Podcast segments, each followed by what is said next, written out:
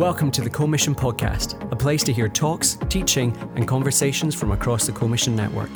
We're back for 2019 with brand new conversations, as well as talks and sermons from the Co-Mission archives.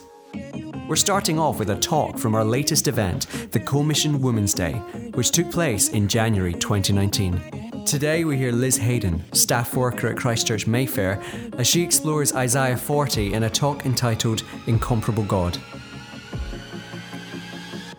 palms sweating, heart thumping, I sit in my seat. I close my eyes, and for the next hour, I will listen attentively to every small change in sound coming from the engines beneath me. After the meal is served, I fall asleep, only to wake up suddenly about 20 minutes later with a knot in the pit of my stomach, imagining that sudden catastrophe is upon us. Now, I have a fear of flying, and I'm still afraid of flying despite the fact I know the statistics that it is much safer to travel between two wings than it is to travel on, on top of four wheels. But despite that, I still have certain visions of death every time I get on a plane. I guess some of us in this room will be chronic worriers, others of us um, are much more optimistic. Some of us find that we're always worrying about what could go wrong others of us are much more happy go lucky. But whatever we're like naturally, all of us live in, in an uncertain world. None of us know what the future holds, whether it's good or bad. Think about um, the start of, or the year that was 2016. At the start of 2016, who would have expected that that year would see so many surprises? Who would have expected the outcome of a certain referendum or the election of a certain president? Or who could have envisioned that the great British public would vote to name a polar research ship Boaty McBoatface? As you look ahead to 2019, what makes you most anxious? Which people, what problems fill you with fear? Perhaps your contract is coming to an end at work and you're uncertain that you'll find another job. Perhaps there's a, family relationship that's under strain and you're afraid that it's only going to get worse. Perhaps you're worried for your children and their future. Or a loved one you know is sick and even the doctors don't know what to do about it. To what extent does knowing God make a difference to you with those fears. I guess we all know from experience the power that fear has to overcome our faith. Fear doesn't feel like God is protecting us. Fear doesn't feel like the peace of God is surrounding me. And fear has a close relative called doubt.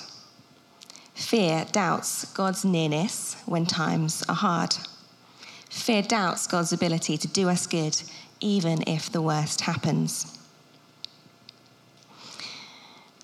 I mentioned earlier that Isaiah chapter 40, it's full of, of imagery, and uh, the purpose of that imagery is to capture our imagination.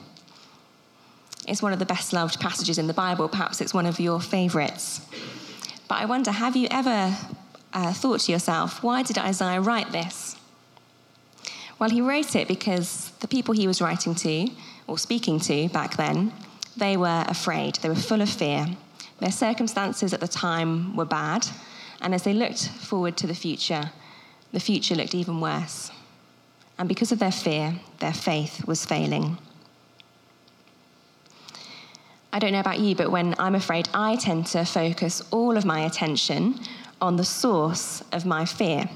But interestingly, Isaiah does precisely the opposite. He says nothing about the people's circumstances in this chapter. He doesn't mention the fact that the, the nation then, uh, they were a puny country on the world stage. He doesn't talk about the fact that there are two superpowers the mighty Assyria, the powerful Babylon. They're flexing their muscles.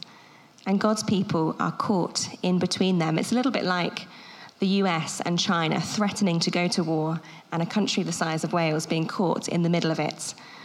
They just don't stand a chance in the face of two powers as great as that. And so the people are doubting God, they're doubting his presence with them, they're doubting that he's working for their good. But Isaiah wants them to take their, their minds off their circumstances, off the really scary situation that they're in.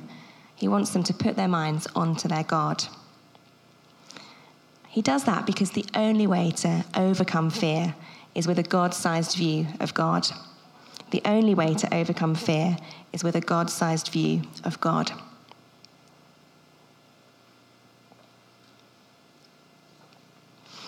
I was talking to a friend at church recently about how we would protect ourselves in a fight. Not because either of us regularly get into fights, but this particular friend, she does a lot of house visits as part of her job. She often has to go alone, and naturally, she thinks that she's vulnerable in those moments, and she's wondering should she kind of carry something for her self protection, you know, should the worst happen. And so she was telling me that she'd been researching online and she'd been considering um, buying something that you could keep in your handbag to get out at the moment to defend yourself in the face of a possible attacker. And this particular product, it looks like a little travel miniature deodorant, a little spray, aerosol spray that you, you pop in your handbag. And uh, should the worst happen, you can grab this, spray this sort of sticky red substance in the eyes of your attacker, and it achieves two things. Number one, it temporarily blinds the attacker so that you can get away, and it dyes their skin red so that they are more easily identifiable by the police afterwards. Now, I want to give top marks for imagination to whoever designed this product. Um, but I have to say, I'm a little bit skeptical that it actually would work. I'm not convinced that at the crucial moment it would really deliver. Because what are the chances that you could actually find this in your handbag?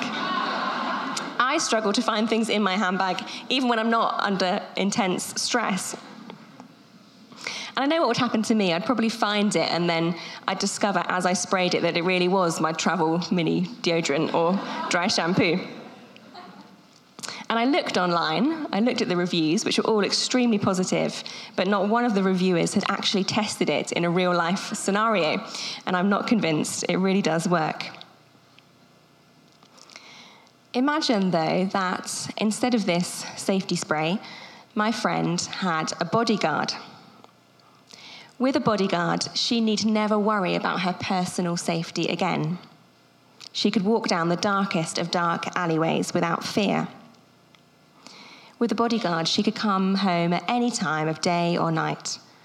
With a bodyguard, no one would even think to, to would even think about harming her. You see, the reason that our fear so often overwhelms our faith is because we tend to think that God is more like the safety spray and not like the bodyguard. So no wonder our anxieties they spiral out of control. The safety spray, it might be convenient, it might fit in your handbag, but it's basically useless. If your God is that small, that ineffective, he'll be no comfort to you. We need a bigger view of God, a God who will protect his people. The only way to overcome fear is with a God sized view of God. Of course, I can't promise you that God will protect you in the way that you expect Him to or want Him to. He might not give you the security of being a homeowner. He might not give you the comfort of a husband or children. There are no promises He will take away the debilitating disease. God's protection could look like an era of our lives getting worse, not better. But we are promised that even if the worst happens, God is always working His power for our protection. He'll protect us from the destructiveness of sin and Satan. He will help us to believe and not doubt. He will comfort us. He'll protect us because He's far bigger, far greater than anything we might fear in this life. Today, we're going to spend most of our time in Isaiah chapter 40 in the middle section, verses 12 to 26. But first of all, we're going to look very briefly at, verses 1 to 11. God is coming to comfort his people. So perhaps we're starting to imagine how the people back then were feeling. It was probably one of the lowest points in their history. The nation of Israel had been split into two. So there was Isaiah, sorry, not Isaiah, Israel in the north, Judah in the south. Israel had already been destroyed by Assyria and all the survivors carried off into exile. And there's little Judah left holding on. But they too, they're facing the prospect of invasion from the mighty Babylon. They're intensely vulnerable. And they would have been acutely aware that were Babylon to invade, they would not be able to protect themselves. So they're scared. They desperately need a reminder of who their God is. Well, we're going to look at this section only briefly, as I said, so stay with me. We'll, we'll jump around the verses a little bit. But did you notice how in verses 1 to 11, it's full of voices? And it's not always clear who is speaking. Sometimes it seems to be God speaking, sometimes it's Isaiah the prophet. Sometimes there are other anonymous voices that seem to be speaking out of nowhere. And did you notice that the volume of the voices? They're not whispering, they're crying out. By verse 9, if you have a look with me in your booklets, the people bringing this, this news are on top of mountains and they're shouting it out. So clearly, there's a message that needs to be shared, a message to be heard. And before we think about the content of that, me- that message, let's think about whose message it is. Have a look at the end of verse 5. This message comes straight from the mouth of the Lord. Glance at verse 8. The grass withers and the flowers fall, but the word of our Lord endures forever. Unlike the words of men, God's wor- words are faithful, they can be trusted his words are unique. So it's a message to be listened to because of who it comes from. And perhaps the, the number of voices and the, the volume of the voices tell us something about the people at this time. They're consumed by fear, so consumed by fear that they've stopped taking in God's word. All they can, they can think about is what's going wrong. Their attention is entirely on the source of their fear. And isn't that often our biggest problem too, or our temptation when we're discouraged, when we're afraid? Isn't our temptation to stop listening to God's word? Well, what's the content of this message? The message is that God is coming to his people. In verse 3, have a look with me.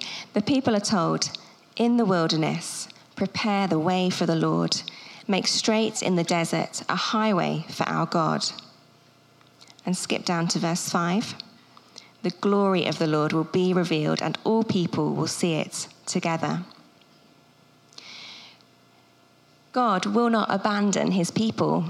He's not going to remain hidden from them in the darkness of their circumstances. He will reveal himself in all his glory, and he will prove himself to be far greater and bigger than any of the fears that they face. When the people see God as He truly is, incomparable, everything that ever caused them fear will just fade away and be forgotten. What God's people needed then and what we need now is a God sized view of God.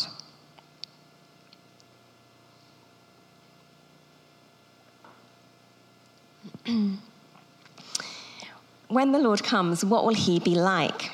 Well, we see at the end of this section in verses 10 and 11, Isaiah gives us two descriptions of God, two images that are perhaps contradictory, contrasting.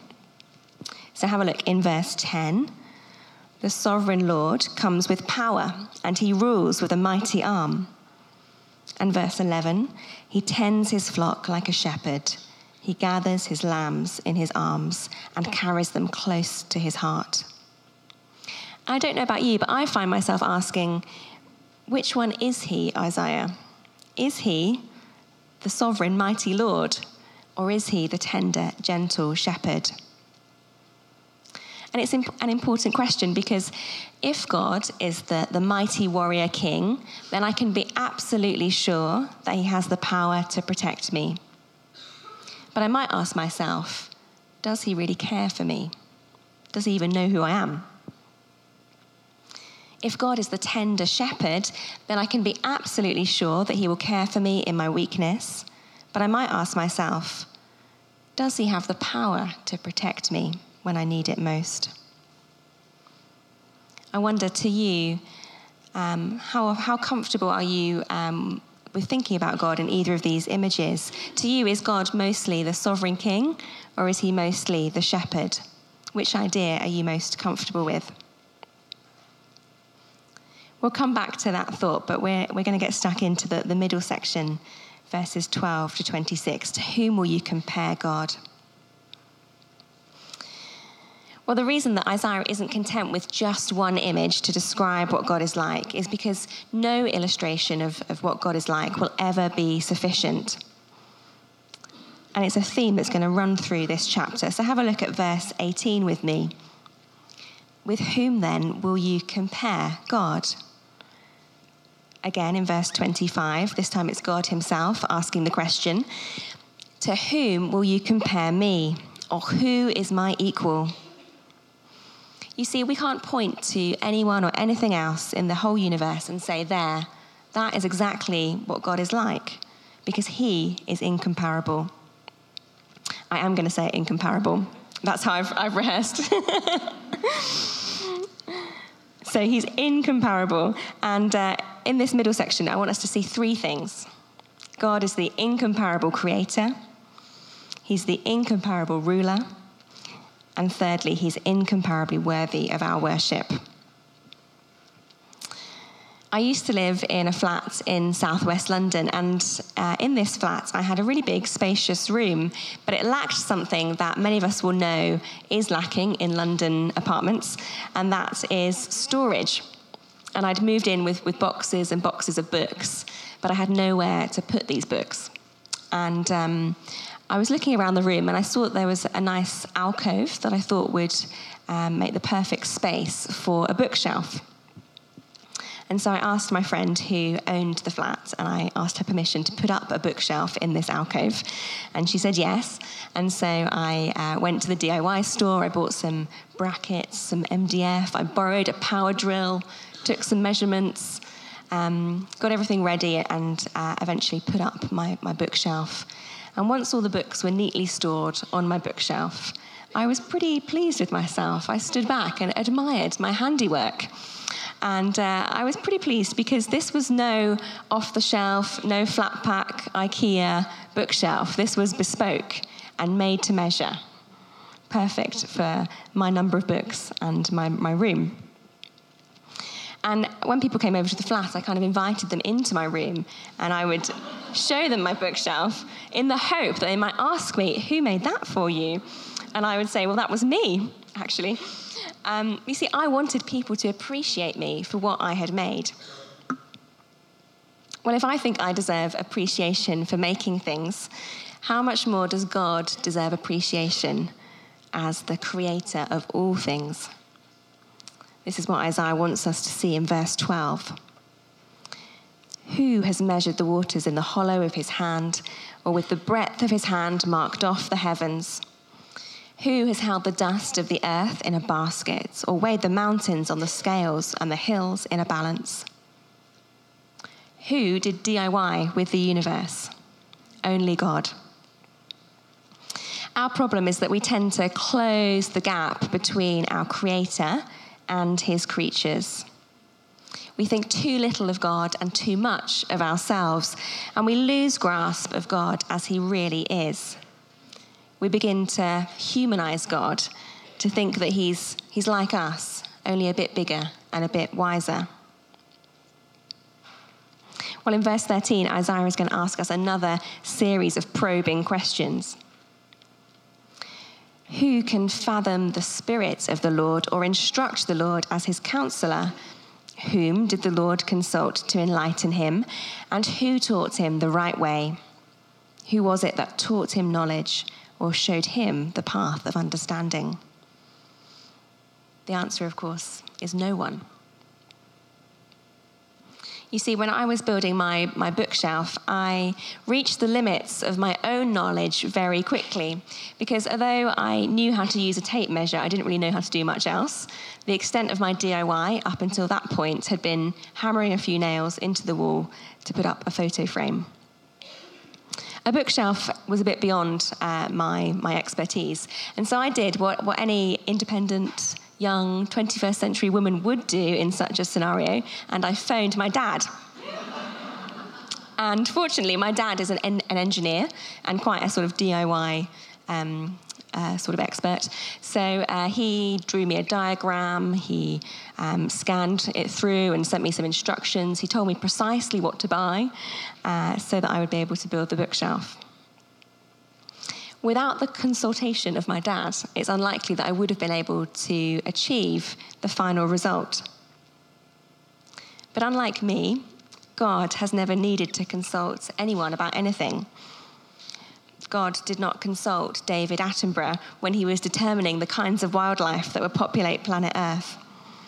God knows the content of every Wikipedia page yet to be published. He's never needed to Google it because he's never had a single question he didn't already know the answer to.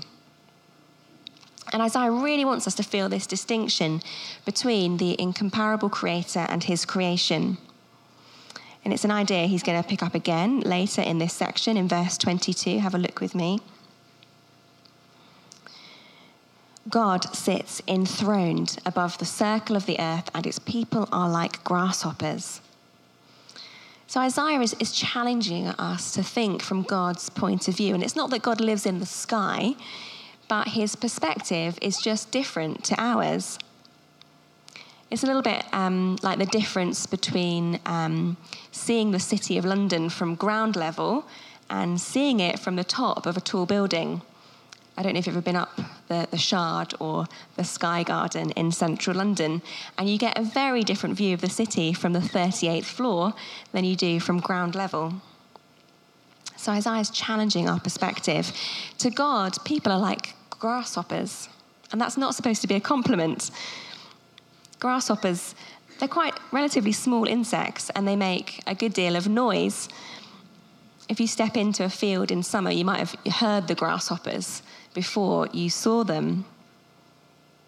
And is that what we seem like to God? Are we just small creatures who love to be heard, small creatures who are full of our own self importance?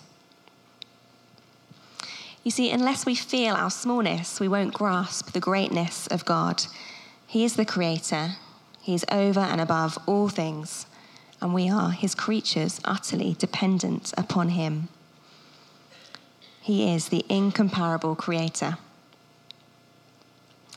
Secondly, we'll see that he is the incomparable ruler. And again, we'll, we'll jump around this passage a little bit, but let's start in verse 15. And Isaiah wants us to understand something really important, which is that there is only one ruler of the world. Have a look at verse 15 with me.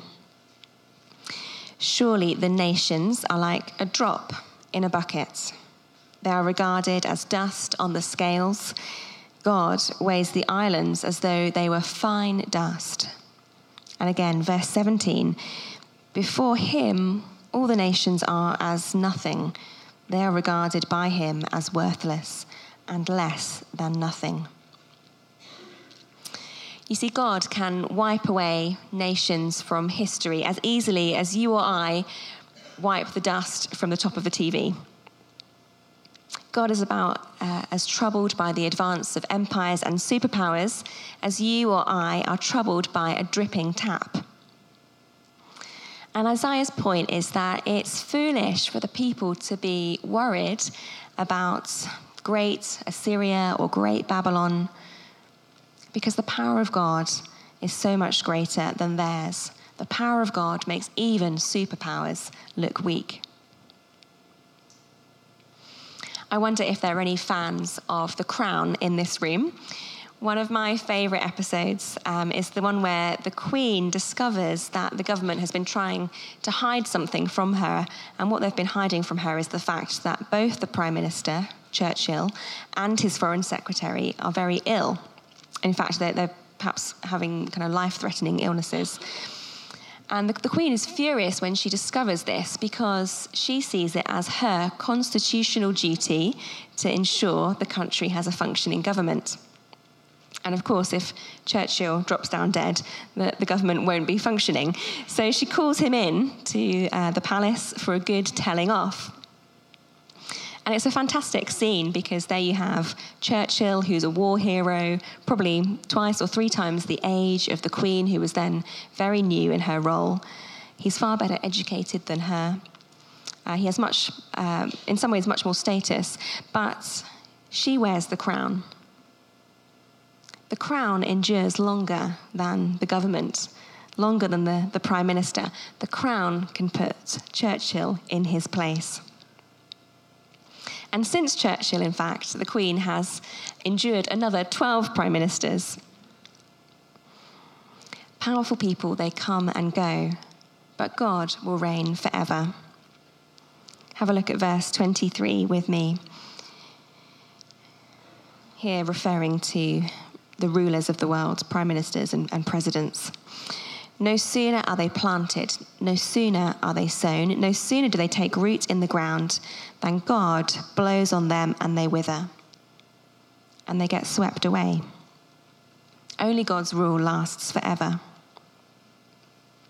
So we might ask ourselves if a God like this is in charge, why would I fear anyone at all? Well, partly it's because we, we struggle with our limited minds to grasp the greatness of God. But perhaps it's also because we hold on to our pocket sized view of God. Our pocket sized gods are much more convenient. Our pocket sized God doesn't challenge us or humble us, but he won't protect us either. And you see, that's what makes the people, uh, what the people are doing in verses 19 and 20 so foolish, because they are making images or idols of God that will fit in their houses and sit on their mantelpieces. So they're, they're appointing craftsmen who can make these, these images, these idols out of wood and stone, so they can take them home with them. And have a look at the end of verse 20. Do you notice what the people are most concerned about? They want to look for a skilled worker who will set up an idol that will stand up and not fall over. You see, a God like theirs might be convenient, but in a fight, he'll be useless. He's just a lump of wood and metal that can't even stand up by itself. If we try and take God and fit him into our agenda, if we try and reduce him, limit him, we'll be left with no God at all. He is the incomparable creator, the incomparable ruler, and thirdly, he's incomparably deserving of our worship. At the end of this, this middle section, in verse 26, Isaiah invites us to look at something that will move our hearts to worship God. He says, Lift up your eyes and look at the stars and ask yourself who created all these?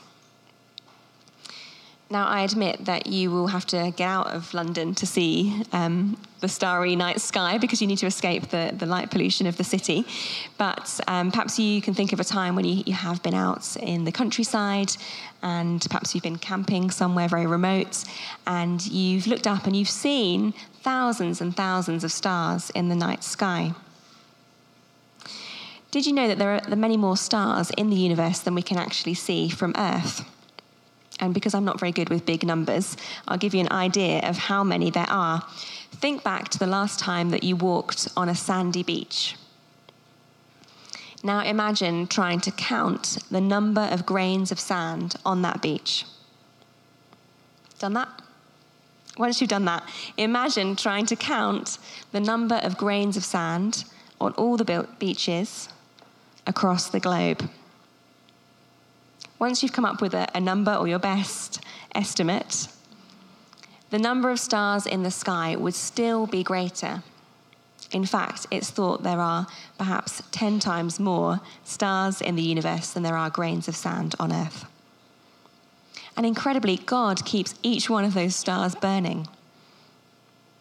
And this is even more incredible. If you take just 10 drops of water, you will find just as many molecules in those drops of water as you will find stars in the sky. God is not just the God of the very big, He's the God of the very small also. We shouldn't think that God's greatness means that He doesn't care for the small people.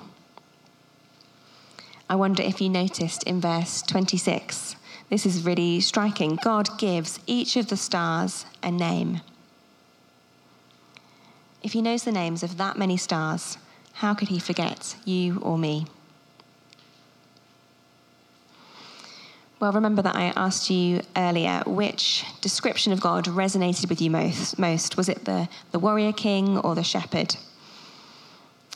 Well, it won't surprise you that I'm going to tell you he's both.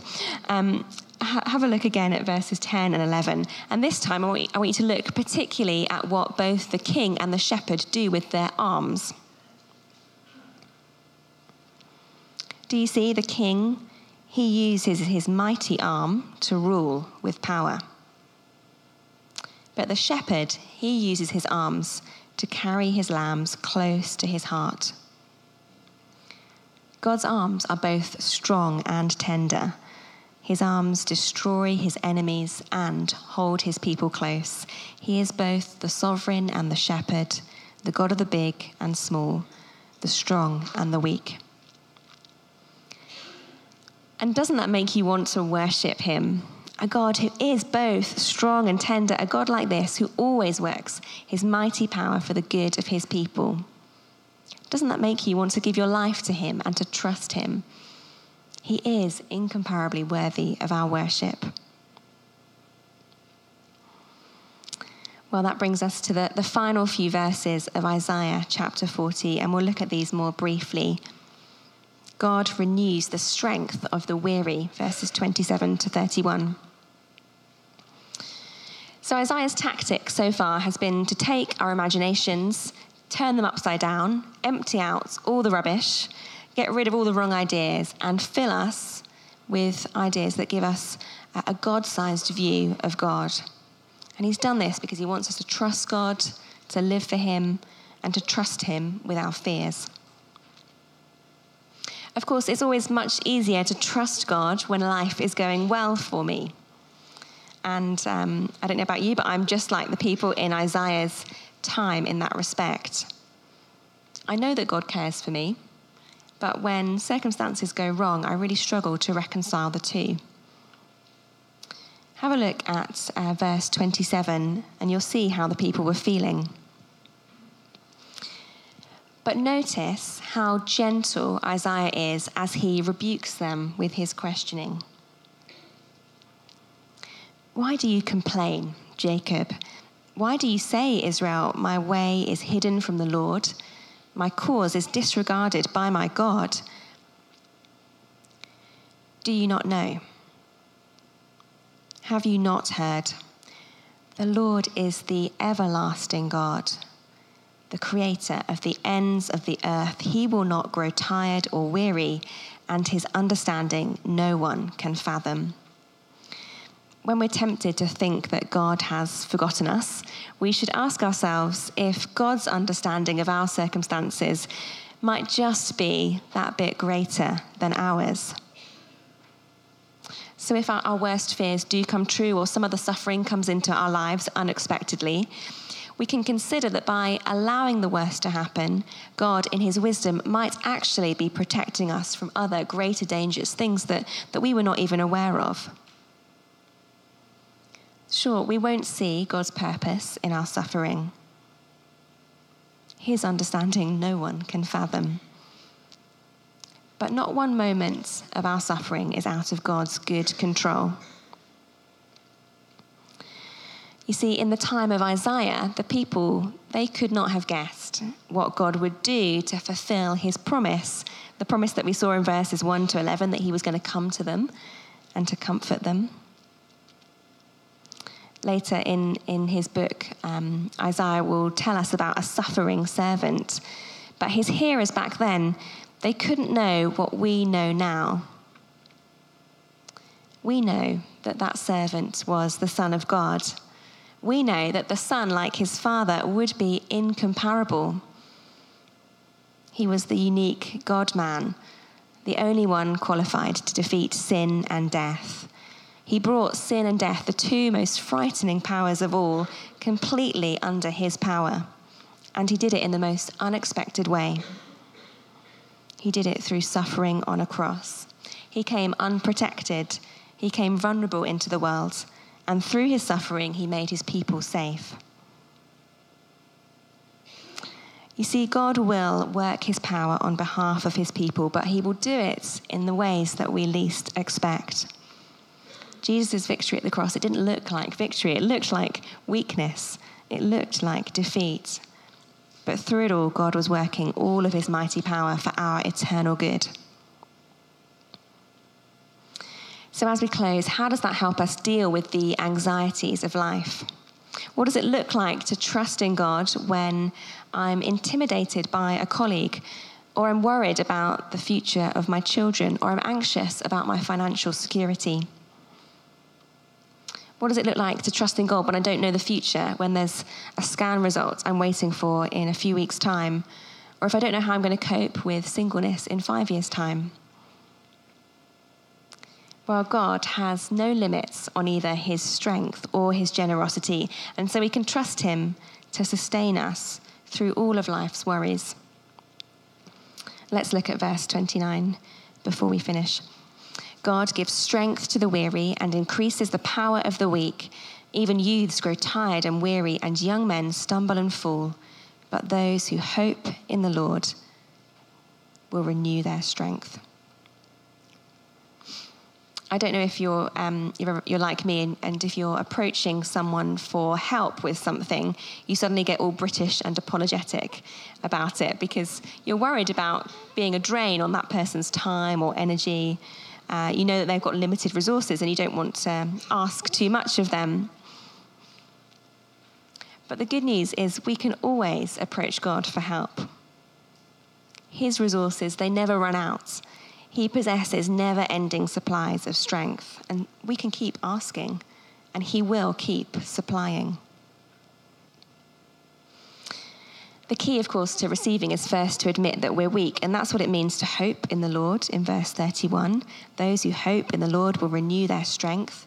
They will soar on wings like eagles. They will run and not grow weary. They will walk and not be faint. And those three images there the, the eagle, the runner, the, the long distance walker they're all images of perseverance, of keeping going when I'm afraid, when there's no obvious short term solution to my situation, I do wonder how I can keep going. But the truth is, I can't keep going, not by myself, but my God can keep me going. And it's just as Paul writes in 2 Corinthians chapter 4. Let me read these words to you. Therefore, we do not lose heart. Though outwardly we are wasting away, yet inwardly we are being renewed day by day. Though outwardly we are wasting away, yet inwardly we are being renewed day by day. We shouldn't be fooled by what we see on the outside. Externally, our bodies, this world, they are dying, they're wasting away. But inwardly, if we're Christians, we're renewed because we have God's never ending supply of spiritual life at work within us. And this renewal, it's happening even when my life is in total chaos, but I'm still able to say, God is in control. This renewal is happening when I'm full of doubts, when I lack assurance that I'm even a Christian, but I can just cling on to and remember and remind myself of God's promises to me in Christ. It's happening when I'm disappointed, but I still experience the joy of knowing Christ despite all that I've lost. God will give us the grace that we need to keep going, and He will do it day after day for as long as we need it until we meet Him. And when we meet Him, we'll know at last how small our view of Him really was all this time. We will see Him as He truly is. We will know that He is incomparable. Thanks for listening to the Co-Mission podcast. Look out for the second talk from the Co-Mission Women's Day in our next podcast. For more on Co-Mission events, go to commission.org/events.